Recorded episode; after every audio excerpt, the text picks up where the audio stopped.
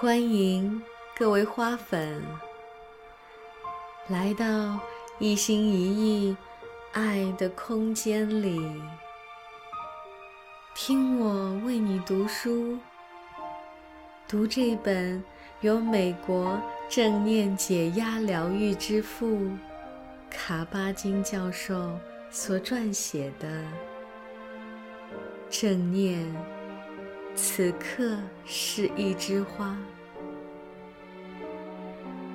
现在我们开始今天的篇章，第三章，片段二十二。做父母也是一种修习。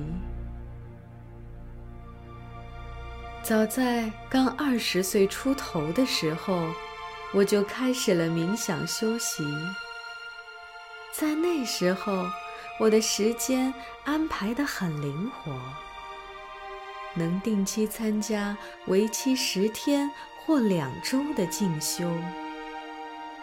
这些进修都经过了精心计划，便于参与者能每天从清晨到夜晚。一心一意地在正念中静坐、行走，还提供一些营养丰富的素餐。期间的一切活动都在无声中进行，有很出色的冥想大师给我们提供帮助。他们在晚上。会给我们讲话，这些讲话令人深受启迪，能帮助我们深化、拓展自己的修习。他们还经常和我们进行单独谈话，了解我们的进展情况。我喜欢这种进修。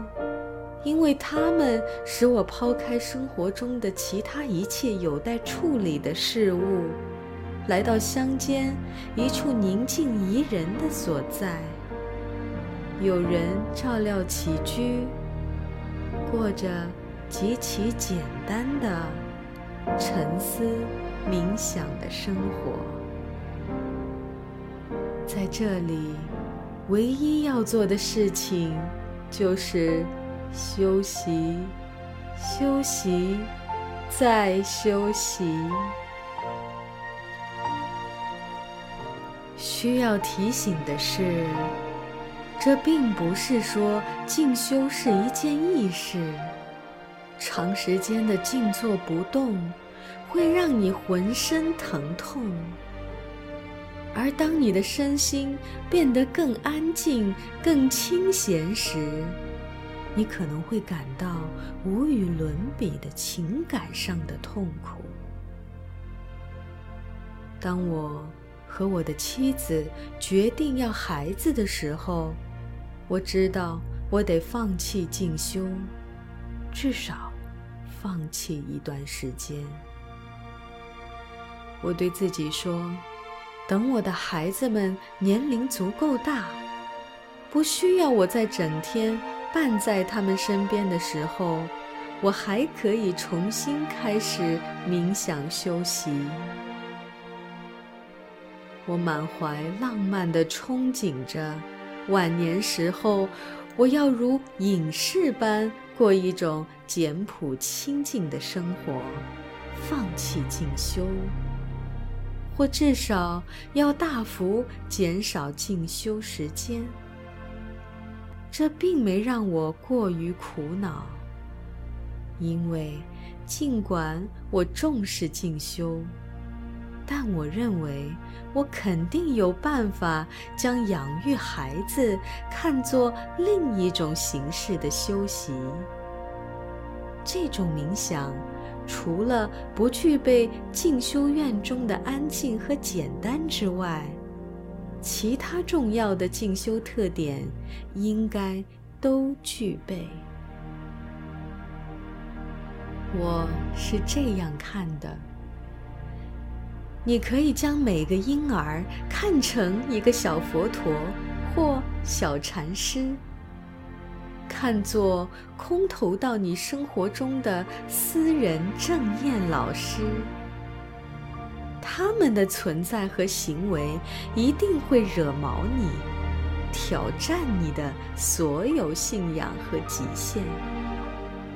会不断给你机会，让你看清自己对哪些事物心存执念，从而学会放手。每抚养一个孩子，至少就是为期十八年的进修，而且不会因为你干得好就奖励你几个假期。这种进修的时间安排严苛无情，需要你不断的无私奉献，充满爱心。在此之前，我基本上是一个人吃饱，全家不饿，典型的单身贵族。然而，自有了孩子那天起，我的生活注定要发生天翻地覆的变化。到目前为止，为人父，显然是我成年生活中最巨大的一次转变。要想做好人父、人母，你需要头脑清醒。超然物外，顺其自然，而这一切对我来说都是挑战。举例来说，婴儿需要不断的照料，他们的需求按自己的时间表走，而不是按你的来走，而且。每天如此，无论你喜欢与否。最重要的是，你必须全身心陪伴他们，这样孩子才会茁壮成长。他们需要你抱，越多越好。需要你陪他们学步，需要你。给他们唱歌，需要你为他们摇摇篮，需要你陪他们玩，需要你安慰他们。有时候，他们可能会在深夜或凌晨，在你心力交瘁、精疲力尽、只想睡觉。或有其他紧急义务和责任要处理时，需要喂养孩子。不断变化的需求，给了父母绝佳的机会，使你全身心的清醒的体悟当下，而不是要你机械的惯性运作。使你有机会从每个孩子身上感受生命，让他们的蓬勃生气和纯真无邪唤起我们的活力和纯真。我认为，如果我们能让孩子和家庭成为自己的老师，记得认可。并仔细聆听他们教会我们的关于生命的课程。这些课程来的迅猛激烈，那么养育不斥是深化正念的绝佳机会。如其他任何长时间的进修一样。养育中的进修也一样，有难有易，有快乐也有痛苦。在整个养育期间，将养育看作冥想进修，将孩子和家人尊为自己的冥想老师。这一原则已经一次又一次地证明了它的重要性和宝贵价值。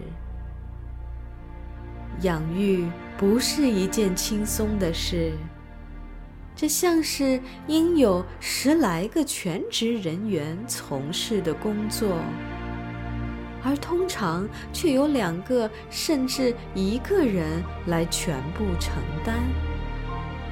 而且，孩子生来并不自带养育手册，没有谁来告诉你应该如何去做。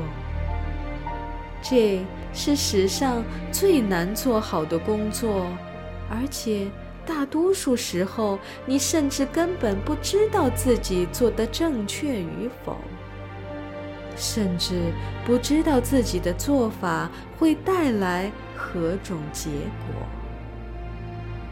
而且我们事先也没有做过任何准备，没有接受过养育方面的任何培训，只有临时上阵，边干边学。最开始的时候，你几乎没有喘息的机会。这项工作要求你像陀螺一样不停地转。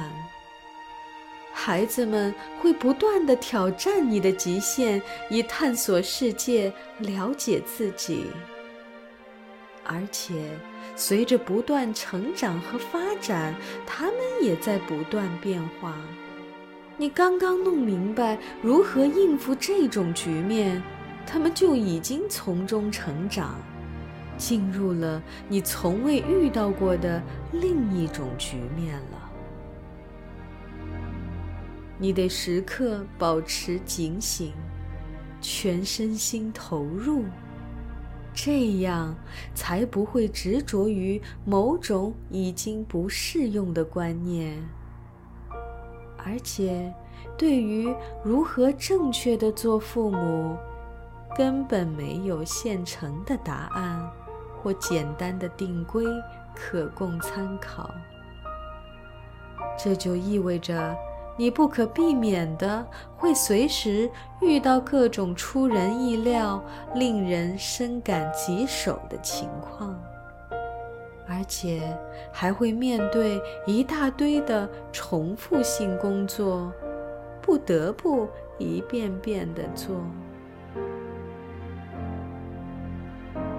再者，随着孩子年龄越来越大，他们会渐渐有自己的想法和意愿，情况会更加棘手。照料婴儿的需求是一回事儿，毕竟这很简单，尤其是在他们会说话之前，这个时候当然也最可爱。然而，等孩子再长大一点，你们之间就不断会有意志上的冲突，他们并不总会那么可爱。他们会在你身边聒噪、争吵、尖刻的互相嘲笑，会打架，会反抗，会拒绝听你的话，会陷入复杂的社会局面中，需要你去指点迷津，但却不一定会听你的。这个时候。你需要清楚地弄清一切，以一定的智慧和平衡技巧。毕竟你是成年人，有效地对他们做出回应。简而言之，这个时候他们会不断地以各种需求损耗你的精力，使你几乎没有时间留给自己。你会陷入无穷无尽的困境中，宁静清明的心境受到挑战。你会发现自己在逐渐丧失这种心境，你无处可逃，无处可躲，也没有什么别的方法能同时满足你们双方的需要。你的弱点、癖好、缺点，你的反复无常和失败，你的孩子都看在眼里，记在心里。这些磨难不是养育或正念修习中的障碍，他们就是修习。如果你能记得以这种方式来看待他们的话，否则，你的养育生活就会变成漫长而令人深受煎熬的炼狱。如果你的意志不够坚强，不够清晰，你就会忽略，或甚至看不到你自己以及孩子身上的美好之处。如果孩子的需求和内心的美好常常得不到充分尊重，那么孩子们会很容易心灵受伤，而受伤的心只会给他们、给家庭。带来更多的问题，自信心缺失、自卑、沟通能力低下、处事能力低下，这些问题不会随着孩子渐渐长大而自行消失，而往往会加剧、恶化。而作为父母，我们可能不能敏锐地觉察到孩子能力低下或心灵受伤的征兆，因而不能采取措施去补救。因为某种程度上，这可能是我们自己一手造成的，或是我们不知不觉中酿成的，而且。有时候，这些伤过于细微，易被忽略，或者我们将其归在了其他原因上。这样，我们就在自己心里摆脱了自己原本应担负的责任。很明显，因为把所有的精力都向外散发了。所以，父母必须时不时地获取其他能量来滋养自己，使自己恢复元气。否则的话，这种过程就不可持久。那么，父母能从哪里获得这些能量呢？我认为，可能的来源只有两种。外在的支持和帮助，从伴侣、其他家庭成员、朋友、保姆等人那里获得。第二种方式是从自己喜欢做的事情里获得，哪怕是偶尔做做也行。内在的支持和帮助，你可以从正式的冥想修习中获得。如果你能，哪怕从生活中抽出一点点的时间，只感悟一下宁静，只静静坐一会儿，或只做一会儿瑜伽，以此以自己需要的方式滋养自己。我在清晨冥想，因为在这个时间段家里非常安静，也没有人需要我关注，而且因为杂事很多，事物缠身，如果我不在清早做的话，稍后我可能就太累或太忙而没空做了。我还发现，在清晨休息能为这一整天定下基调。它既能提醒，也能使你确认什么才是重要的，而且它能积蓄正念，使其渗透到这一天中的方方面面。但是，如果家里有了婴儿，那么甚至清晨的时间也需要争取。才能得到。你做任何事情都不能太过投入，因为即便进行了精心安排，你这边刚开始做，那边可能就有人或事前来打扰，甚或使你的计划彻底的泡汤。我家的宝宝睡觉很少，他们似乎总是睡得很晚，醒得很早。尤其是在我进行冥想的时候，他们似乎能感觉到我起来了，然后也会跟着醒过来。有时候，我不得不将时间提前到凌晨四点。好起来，静坐一会儿，或者做一会儿瑜伽。而有的时候，因为照顾他们使我精疲力尽，我觉得睡觉更为重要而放弃。还有的时候，我会将孩子放在大腿上，任由他来决定我能静坐多久。他们被包裹在冥想用的毯子里，只把头露出来，安静地待着。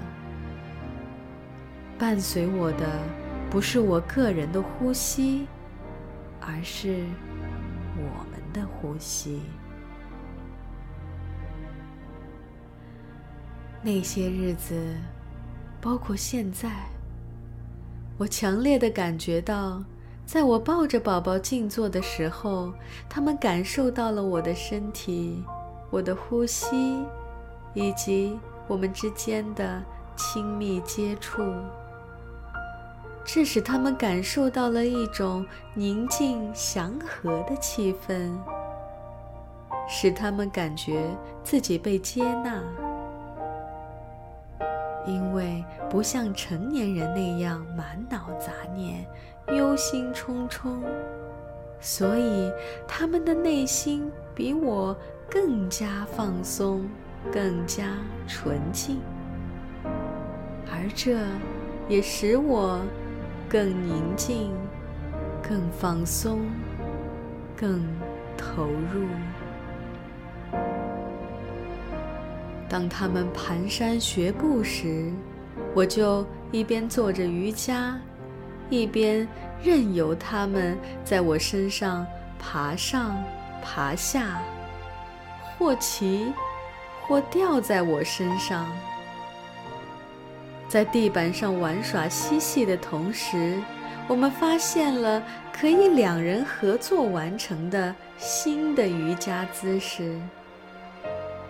这种非语言的、清醒的、虔诚的肢体运动，给为人父亲的我带来了极大的欢乐和幸福，同时，也使我们彼此之间相依相连。孩子年龄越大，我们就越容易忘记，他们其实也是住在家里的冥想师。当我渐渐地对他们的生活越来越没有直接发言权，在这个时候，要想保持正念，不反应过激，要清醒地审视自己的反应，包括过度的反应。要承认自己的心神飘移，都越来越难做到。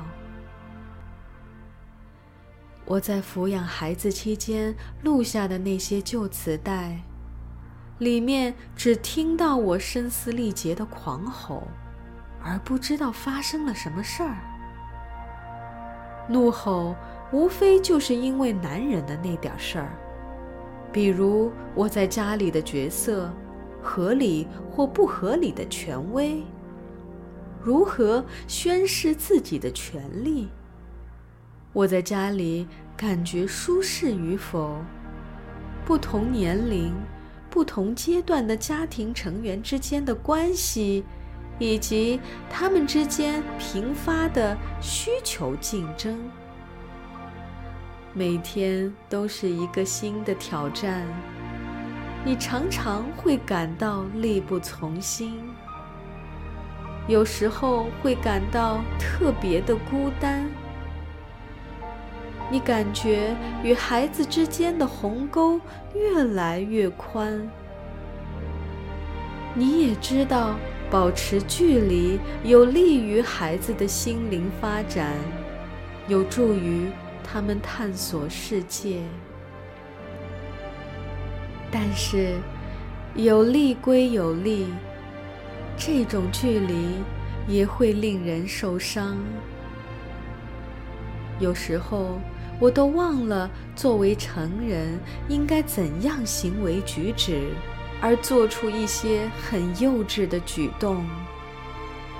而如果我心智不够清醒，没有履行自己那一刻的职责和任务，孩子们很快就会让我迷途知返，清醒过来。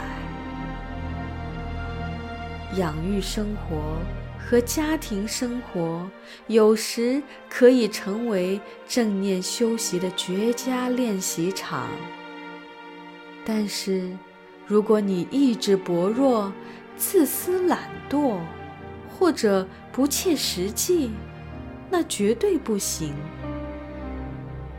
养育如一面镜子，它迫使你审视自己。如果你能从中学习，那么你自身也会有所成长。莱纳·玛利亚·里克尔。在他的《给一个青年诗人的十封信》中写道：“即使最亲密的两个人之间，也始终存在无限的距离。正是这个距离，使我们能够看到对方映衬在天际的全貌。如果能意识到这一点，”并能欣然接受这个距离，那么两人就能并生并长，携手共进。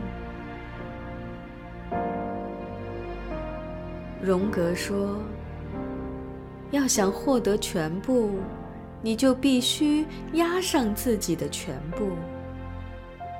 除此之外。”别无他法，没有捷径，没有他法，没有妥协。让我们试一试这样来做。如果你是一位父母或祖父母，可以试着将孩子看作你的老师。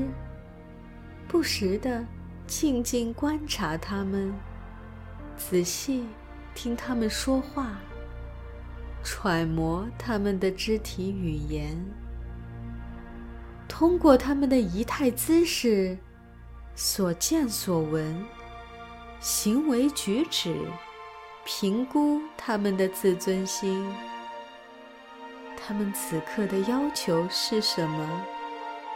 他们在一天中的这个时候需要什么？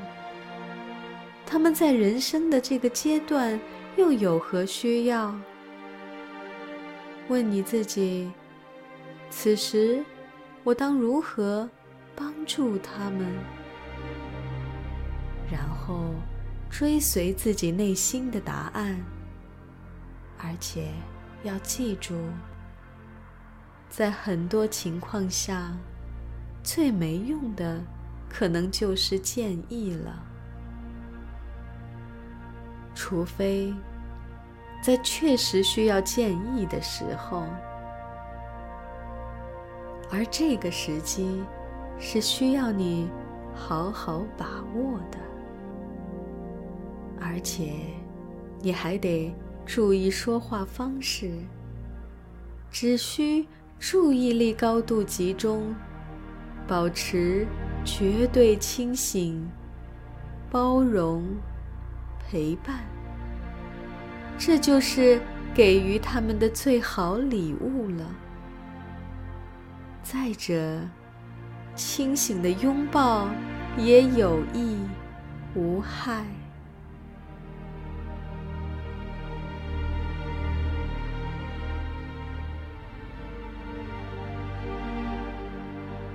今天的一心一意为你读书就到这里，